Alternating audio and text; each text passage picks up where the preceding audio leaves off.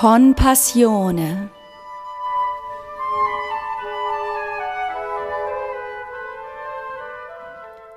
Folge 4 Welche Kriterien bei der Stückauswahl für ein Konzertprogramm eine Rolle spielen, wie sich die innere Haltung Marias zur romantischen Weltflucht verhält?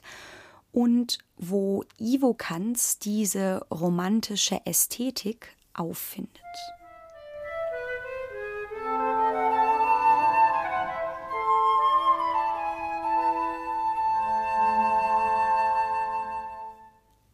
Hallo und herzlich willkommen zur mittlerweile vierten Folge der Podcast-Miniserie Con Passione.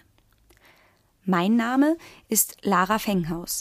Ich habe diesen Podcast initiiert und schicke mich nun an, euch für etwa eine halbe Stunde zu entführen. Unser Weg wird gesäumt von Musik und an sie anschließenden Gedanken.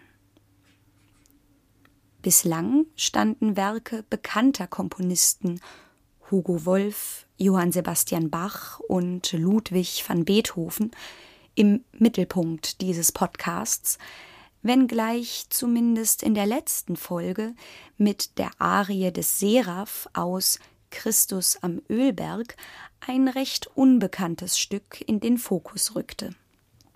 Ihr könnt übrigens die vorangegangenen Folgen jederzeit nachhören, falls ihr heute zum ersten Mal dabei seid. Nun hatte ich in der vergangenen Folge bereits angekündigt, dass heute nicht nur ein unbekanntes Stück, sondern auch ein eher weniger bekannter Komponist auf dem Programm steht. Wir widmen uns der Arie der Maria aus dem Oratorium des Heilands letzte Stunden von Louis Spohr. Louis Spohr lebte von 1784 bis 1859 und war zu seiner Zeit eine große Berühmtheit. Vielen galt er zu seinen Lebzeiten gar als der bedeutendste deutsche Komponist. Er schrieb zahlreiche Opern, vier Oratorien, zehn Sinfonien sowie eine große Zahl von kammermusikalischen Werken. Insbesondere seine Klarinetten und Violinkonzerte findet man auch heute noch gelegentlich in Konzertprogrammen. Sowohl an seinen Lebensdaten wie auch an seinem Kompositionsstil lässt sich ablesen, dass er der Epoche der Romantik zugerechnet werden kann. Ihr mögt euch nun fragen, weshalb wir ein so unbekanntes Stück in diese ja auf sieben Folgen begrenzte Miniserie aufgenommen haben.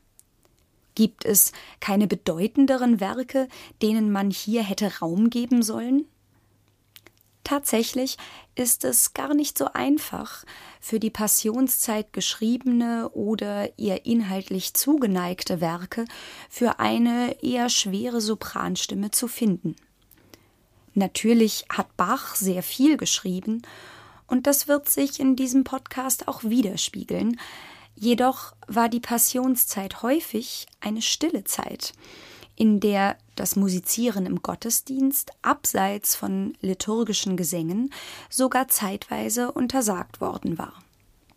Dementsprechend ist die Anzahl an Kompositionen durchaus begrenzt. Ich möchte aus dieser Ausgangsfrage aber noch eine weitere ableiten, nämlich die danach, wie man eigentlich ein Konzertprogramm zusammenstellt. Für mich gehört es zu meinem beruflichen Alltag, Konzerte mit einem Duopartner am Klavier oder der Orgel zu präsentieren. Manchmal kommt noch ein Soloinstrument hinzu, manchmal steht ein kleines Orchester zur Verfügung, aber stets muss ich das Programm zusammenstellen. Im weltlichen Repertoire werden diese Konzerte meist Liederabende oder Opernrecitals. Im geistlichen Bereich kommt es in der Regel zu einer Vermengung von Liedern mit geistlichem Bezug, Arien aus Oratorien oder auch für sich stehenden Arien, die für den Gebrauch im Gottesdienst geschrieben wurden. Für mich gleicht die Zusammenstellung eines Konzertprogramms der Kuratierung einer Ausstellung. Ich versuche, unter einem bestimmten Thema Werke zusammenzustellen, deren Betrachtung durch die Gegenüberstellung mit anderen neue Deutungsspielräume eröffnet. Eine Arie in einem Oratorium, wie die heutige beispielsweise, steht ja stets in einem Kontext, nämlich im Verhältnis zu den übrigen Teilen des Gesamtwerkes. Löse ich sie aus diesem Zusammenhang heraus, erhalte ich ein Fragment, welches ich nun in einen neuen Kontext einbetten kann. Daraus ergibt sich zum einen eine eingehendere Betrachtung der einzelnen Arie. Vieles, was sich sonst aus dem Gesamtwerk ergibt, muss nun aus ihr allein erschlossen werden, zum Beispiel ein bestimmter musikalischer Stil. Es verleiht diesem Stück mehr Gewicht, wenn es aus dem Oratorium herausgelöst wird. Zum anderen erlaubt mir dieses Vorgehen, es in direkte Beziehung zu setzen, zum Beispiel in einen geistesgeschichtlichen Kontext. Ich kann, wenn ich die Arie der Maria aus Spors des Heilands letzte Stunden auf die Arie des Seraph aus Beethovens Christus am Ölberg folgen lasse, zum Beispiel erkennen, wie der aufklärerische Ansatz Beethovens nur 30 Jahre später einer romantischen Auffassung gewichen ist. Oder ich kann, nehme ich die vorausgehende Bach-Arie aus Liebe hinzu, beobachten, wie sich die Arie im Oratorium immer weiter auf die Oper zubewegt hat. Während zum Beispiel bei Bach lediglich festgelegt ist, welcher Stimmlage die Arie zugedacht ist, belegen Beethoven und Spohr ihre Solisten mit Rollen, nämlich der des Engels bzw. der der Maria.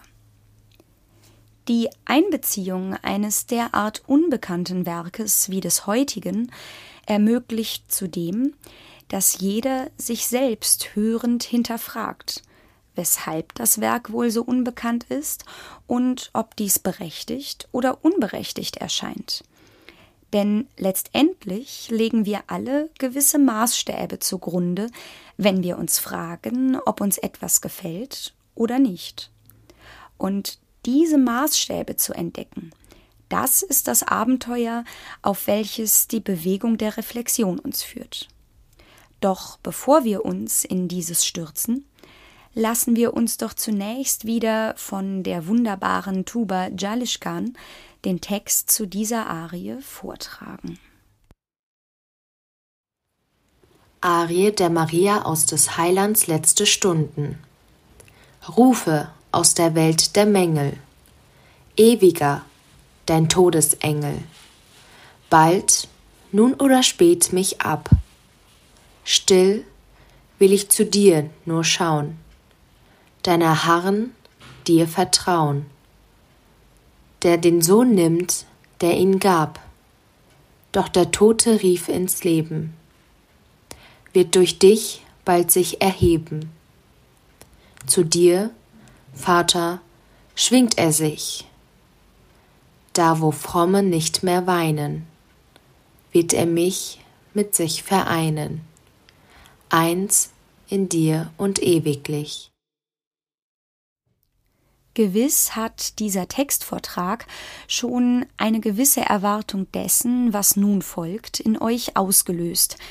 Jedenfalls geschah dies so bei Ivo Kanz.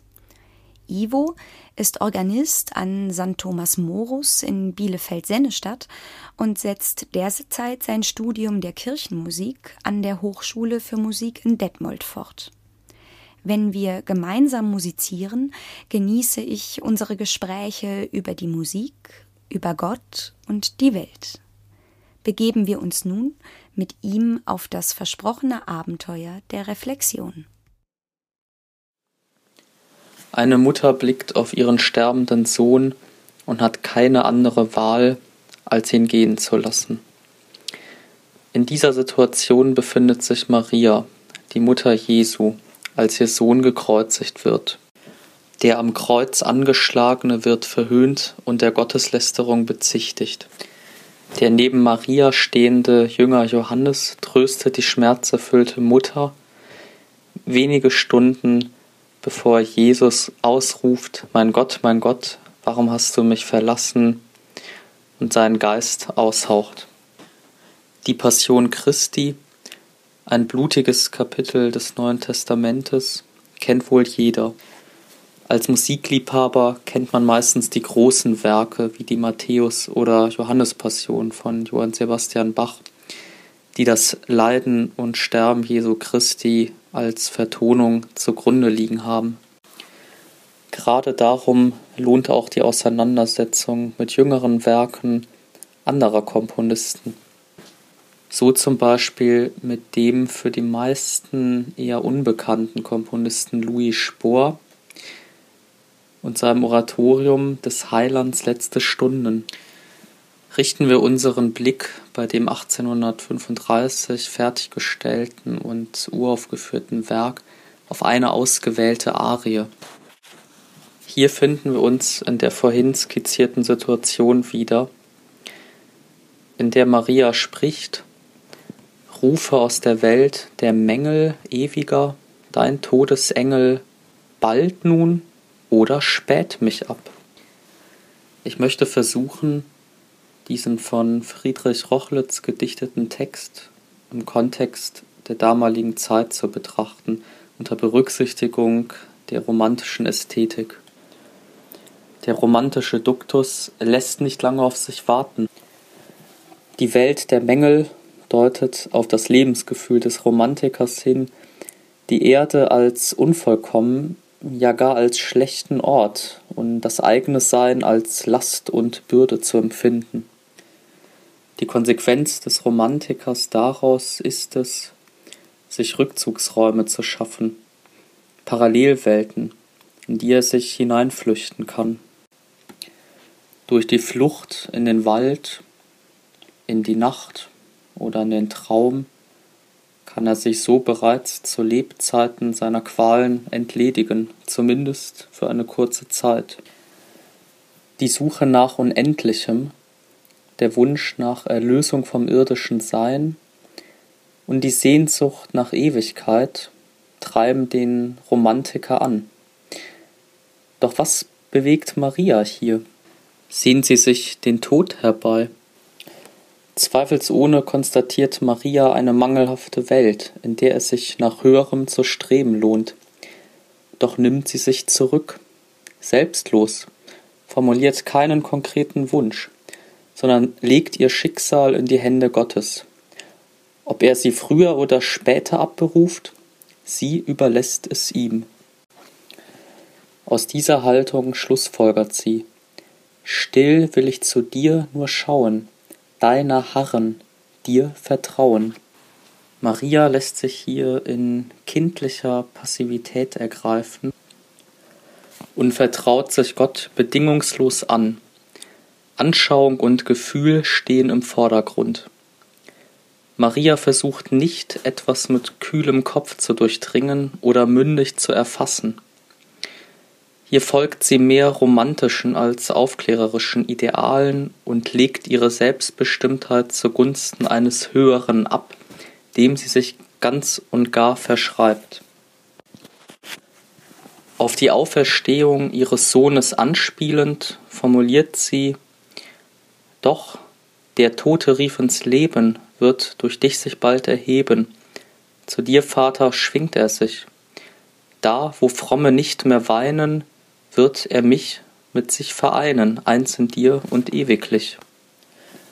Auch hier wird das Diesseits abgewertet und indirekt als Ort der Tränen beschrieben. Wohingegen in der Aufklärung die Welt durch tugendhaftes Verhalten theoretisch zu einem Himmelreich gemacht werden könnte, wird sie hier in der Gegenüberstellung als Jammertal angesehen. In diesem Jammertal wartet Maria geduldig auf ihre Abberufung um mit Christus vereint zu werden. Gleichwohl sie Christus in totalem Vertrauen an den Vater gehen lässt, ist sie dennoch in tiefer und inniger Liebe zu ihrem Sohn verbunden. Maria mag uns als eine Art Brücke erscheinen, als eine Brücke zu Gott, als eine Person, die uns als Betrachter an die Hand nimmt, die einführt und das Geschehen darstellt. Als jemand, der Bescheidenheit und Frömmigkeit lebt, überhaupt Ideale oder christliche Tugenden verkörpert, derer wir uns befleißigen könnten. Sie geht nicht ohne Christus und Christus nicht ohne sie. In ihrer Unzertrennlichkeit weiß sie sich dennoch hinzugeben, sich anzuvertrauen, ja auch unterzuordnen. In einer Zeit, in der emanzipatorische und feministische Strömungen zunehmen, drängt sich die Frage auf, inwieweit zum Beispiel Bewegungen wie Maria 2.0 ein authentisches Marienbild verkörpern. Das Bekenntnis Mariens, siehe, ich bin die Magd des Herrn, mir geschehe nach deinem Wort, wird zumindest im Text von Friedrich Rochlitz greifbar. Doch kommen wir zum Musikalischen. Was hat Spohr aus diesem Text gemacht? Wie hat er ihn vertont? Als ich den Text zum ersten Male las, ich kannte die Musik noch nicht, stellte ich mir bei den Begriffen Welt der Mängel, Todesengel, Abberufung doch eher einen schweren, melancholischen, ja wenn nicht dramatischen Vertonungsstil vor. Im Angesicht der Tatsache, dass Maria weinend vor ihrem wunden übersäten Sohn steht, wunderte es mich dann doch ein wenig, so eine helle, selige und liebliche Musik zu hören.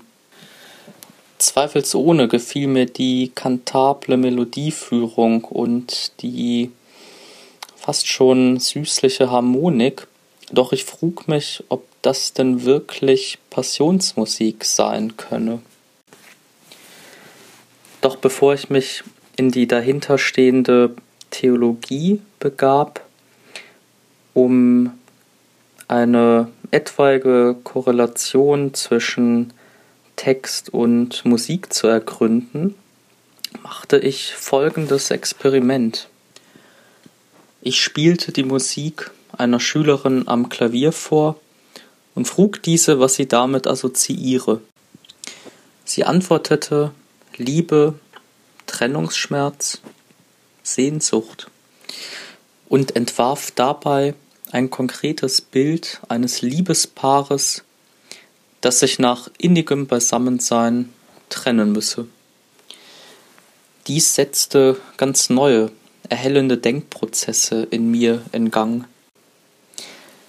Die Musik Spors versucht weniger die Grausamkeit der Kreuzigung abzubilden, als vielmehr die innere Haltung Mariens zu transportieren. Denn die aus drei Klängen bestehende, liebevoll anmutende Astur-Tonalität vermag die Liebe zu Jesus, die Liebe zu ihrem Sohn wiederzuspiegeln, ebenso wie den optimistisch vertrauensvollen Blick ins Ewige. Die Taktart schafft zusätzliche Leichtigkeit und Unbeschwertheit und lässt den kindlichen Glauben damit erkennen. Und wenn man davon ausgeht, dass Maria ein Mensch ist, der die Dinge annimmt, ohne zu klagen, dann findet die Tatsache Vertonung dass sie sich im Reinen mit sich selbst befindet. Spohr scheint das Wesen Mariens erfasst und musikalisch sinnvoll umgesetzt zu haben. Seiner in ABA-Form gehaltenen Arie verleiht er durch zusätzliche Mittel eine romantische Atmosphäre. Blicken wir auf die Instrumentierung.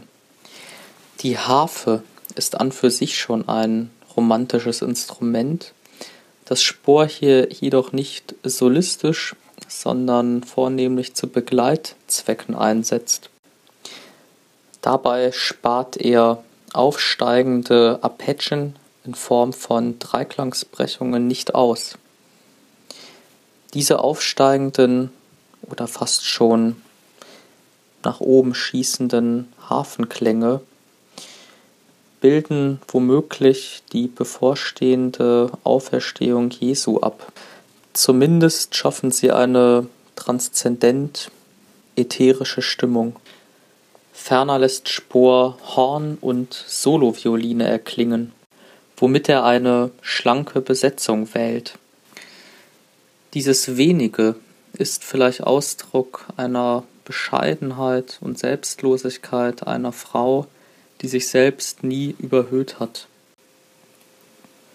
Zusammenfassend lässt sich sagen, dass mit dieser Arie aus Spohrs des Heilands letzte Stunden ein romantisches Stück durch und durch vorliegt, nicht nur der Text enthält sehr viele romantische Elemente. Auch Spors Vertonung ist natürlich rein musikalisch gesehen in romantischer Tonsprache gehalten, aber auch die Art und Weise, wie der Komponist den Text umzusetzen weiß, wie er den Text romantisch ausdeutet, zeugt von einem entsprechenden Verständnis jener Zeit. Gleichwohl Maria durch den Librettisten Rochlitz eine romantische Note erhält, wird sie romantisch nicht verbrämt oder gar verzerrt dargestellt. Tatsächlich kommt ihr Wesen der Einstellung eines Romantikers näher als der eines Aufklärers. Schließlich richtet sie den Fokus nicht auf ihre eigene Person, sondern auf Christus und Gott Vater, dem sie sich anvertraut und hingibt. Nicht von ungefähr kommt die Bezeichnung Marienfrömmigkeit. Das Beispiel Mariens bietet Gelegenheit, sich selber in den Blick zu nehmen. Wo klammern wir und wo wäre es besser loszulassen, ja vielleicht sogar aus Liebe? Wo denken wir an uns, statt das übergeordnete Ganze im Blick zu haben? Wo macht es Sinn, auf die eigene Stimme zu hören? Und wann lassen wir uns lieber an die Hand nehmen und leiten? Doch bevor wir diesen Überlegungen und philosophischen Betrachtungen zu viel Raum geben, lassen wir die Musik zunächst sprechen. Denn diese sagt ja bekanntlich mehr als tausend Worte. Ja, lassen wir die Musik nun sprechen. Während Michael Heuer am Klavier die begleitende Harfe sowie die schlanke Besetzung mit Horn und Solovioline darzustellen versucht, übernimmt Lara Fenghaus die Partie der Maria. Wie stets stammt die Aufnahme Corona-bedingt aus dem heimischen Wohnzimmer.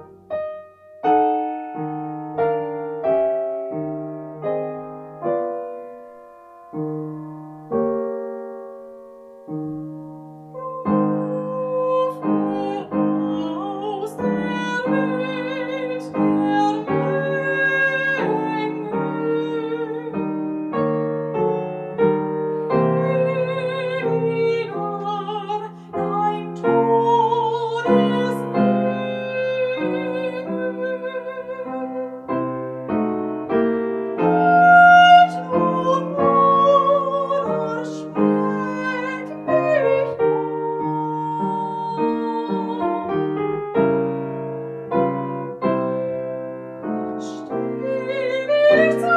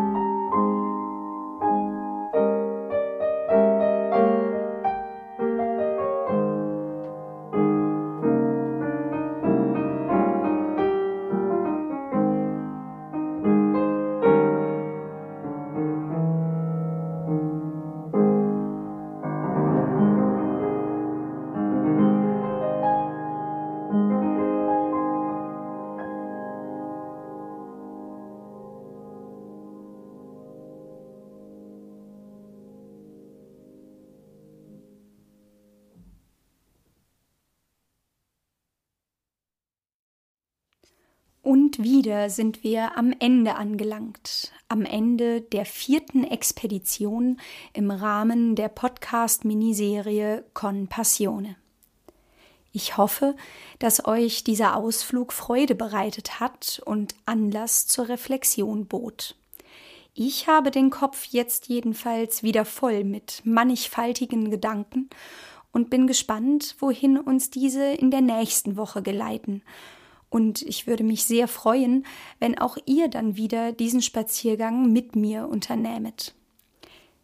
Wir steigern noch einmal das Unbekannte und werden uns einem Lied des Franzosen Jean-Baptiste Faure widmen, der im 19. Jahrhundert ein Gedicht von Victor Hugo vertonte.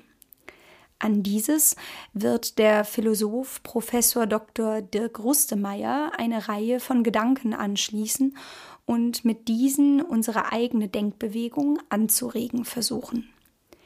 Wenn ihr daran genauso viel Freude habt wie ich und euch dieser Podcast gefällt, dann empfehlt ihn gern weiter. Fragen, Anregungen und Kritik nehmen wir natürlich auch gern entgegen. Unter www.lara-fenghaus.de Schrägstrich con-passione findet ihr ein Gästebuch, eine Mailadresse und einen Spendenbutton. Denn ein bisschen Geld kostet dieses Projekt leider auch. Und wenn ihr uns unterstützen mögt, sind wir euch dafür sehr, sehr dankbar. Also, bleibt gesund, passt auf euch auf und bis zum nächsten Mal. Eure Lara.